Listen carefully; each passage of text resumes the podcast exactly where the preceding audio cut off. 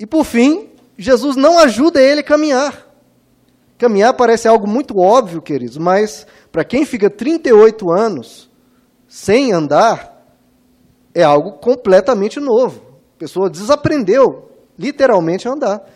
E Jesus não ajuda aquele paralítico, não, deixa eu te ajudar pelo menos aqui nos primeiros passos, né, até você pegar uma segurança, até você ver que o, o pé está firme, você é, se equilibrar, reaprender a andar, a andar.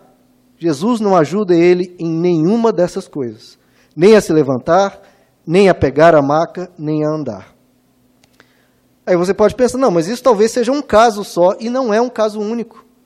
Jesus, quando quatro amigos descem um paralítico, porque Jesus estava numa casa entupida de pessoas, pessoas de fora, não tinha como entrar. Quatro amigos pegam um paralítico, sobem pelo telhado da casa, tiram as telhas da casa e descem o paralítico. E o que, que Jesus diz para, para esse paralítico? Que os amigos estão ajudando? Ele fala exatamente a mesma coisa. Levante-se, pegue a sua maca e ande. E de novo, Jesus não ajuda em nenhuma dessas coisas.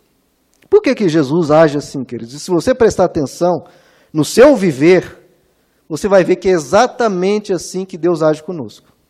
Comigo sempre foi assim. Sempre foi assim. Ele sempre age assim. Por quê, queridos? Porque Ele quer ver em nós uma determinação, quer ver em nós a nossa ação, a nossa coragem. Ele quer ver nós agindo. Veja, Jesus ele dá as condições ele dá capacidade, porque sem Jesus ali, aquele paralítico não, não conseguiria realizar nenhuma dessas tarefas. Não conseguiria levantar, não conseguiria carregar o leito, muito menos andar.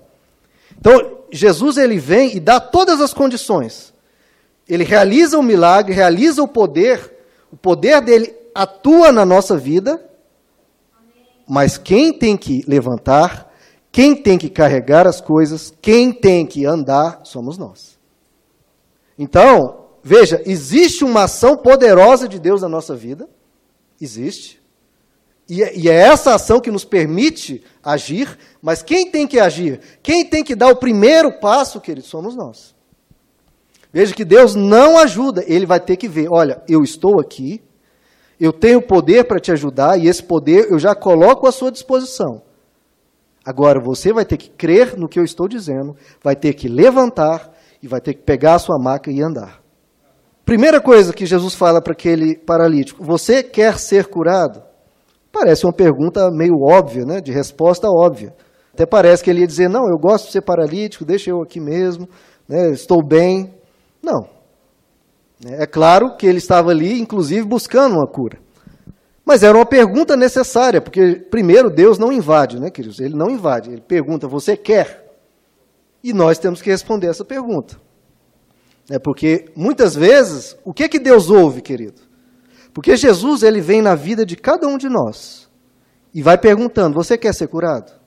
Você quer ser transformado nessa falha de caráter que você tem? Você quer ser transformado nisso na sua alma que está te perturbando? Você quer ser transformado nisso que se tornou um marco na sua vida, um trauma do seu passado? Você quer ser curado? E sabe o que, que Deus ouve, o que, que Jesus ouve, queridos? Muitas vezes, em resposta a essa pergunta, que parece óbvia. Não, é claro que eu quero ser transformado. Eu quero, é óbvio que eu quero me tornar uma pessoa melhor. É claro que eu quero isso na minha alma resolvido. Ou mesmo nas finanças. É claro que eu, eu preciso resolver essa questão financeira. Mas sabe o que, é que Deus ouve em resposta a essa pergunta? Não, Deus, essa é a minha personalidade. Você quer ser transformado na sua área de caráter? Não, eu sou assim. Sempre fui assim, essa é a minha natureza. O que, que a pessoa está respondendo para Deus? Não. Na prática é um não. Jesus, Deus, Deus perguntando para você: você quer ser curado? Não, eu nasci assim. Sempre fui assim. Você quer ser curado? Olha, eu tenho esse defeito. Eu sei que é um defeito, eu reconheço que é um defeito. Mas quem não tem defeito? Não é? Quem não tem defeito? Na prática, o que essa pessoa está respondendo para Deus? Não, não quero ser curado. Você quer ser curado? Olha, o meu exemplo de vida é Jesus. Mas Jesus é Jesus, né? Jesus é Jesus.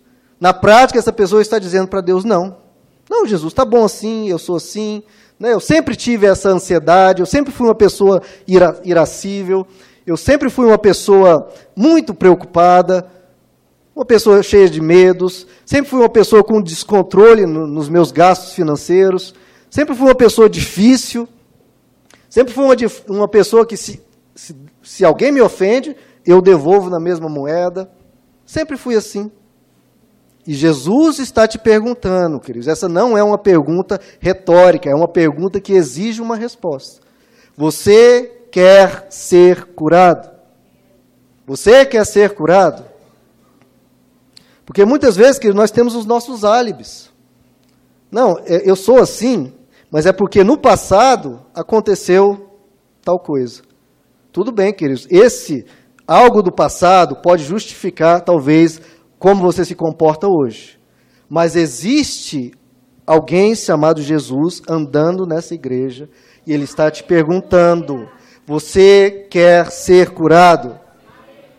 Não se esconda, queridos, atrás das suas limitações. Porque nós não estamos conversando sobre alguém que tem limites. Estamos conversando sobre Jesus, que é o Deus encarnado. Então, seja a limitação que qualquer que você tenha, ou defeito qualquer que você tenha, ou perturbação qualquer que você tenha, Jesus está te perguntando: você quer ser curado? Porque muitas vezes a gente relembra Deus. Jesus perguntou para aquele paralítico: Você quer ser curado? E ele relembrou Deus: Olha, Deus, talvez você se esqueceu, mas não tem ninguém para me colocar naquele tanque. Então a água se agir, não tem ninguém. E às vezes a gente fica lembrando, tentando lembrar Deus: Olha, Deus, eu queria ser curado, mas eu queria essa melhora na vida, mas eu não tive oportunidades. Eu não tive um bom pai ou uma boa mãe. Eu não estudei numa boa escola. Ou alguém fez isso ou aquilo comigo, alguém me ofendeu quando eu era pequeno e põe a culpa nos outros, põe a culpa em Deus ou mesmo em si mesmo. Mas tudo isso, queridos, não interessa, não interessa como aquela pessoa veio ficar paralítica. Não interessa. A pessoa estava andando em cima de uma casa e caiu, ou se foi numa briga, ou se foi num acidente, alguém jogou alguma coisa, bateu, não, não importa. O importante é Jesus está passando. O passado pode ter afetado o presente, mas o futuro, queridos, quem vai construir é Jesus, se você permitir. O passado te afetou. Ok, agora quem vai te afetar porque ele está passando é Jesus Cristo. Coloque o seu futuro agora diante dele, porque ele quer te tirar dessa paralisia, ele quer te levantar. Então Jesus, ele dá as condições, miraculosas inclusive, ele age com poder acima do nosso entendimento. E esse poder pode fazer você esquecer esse passado, deixar esse passado para trás e começar uma nova vida.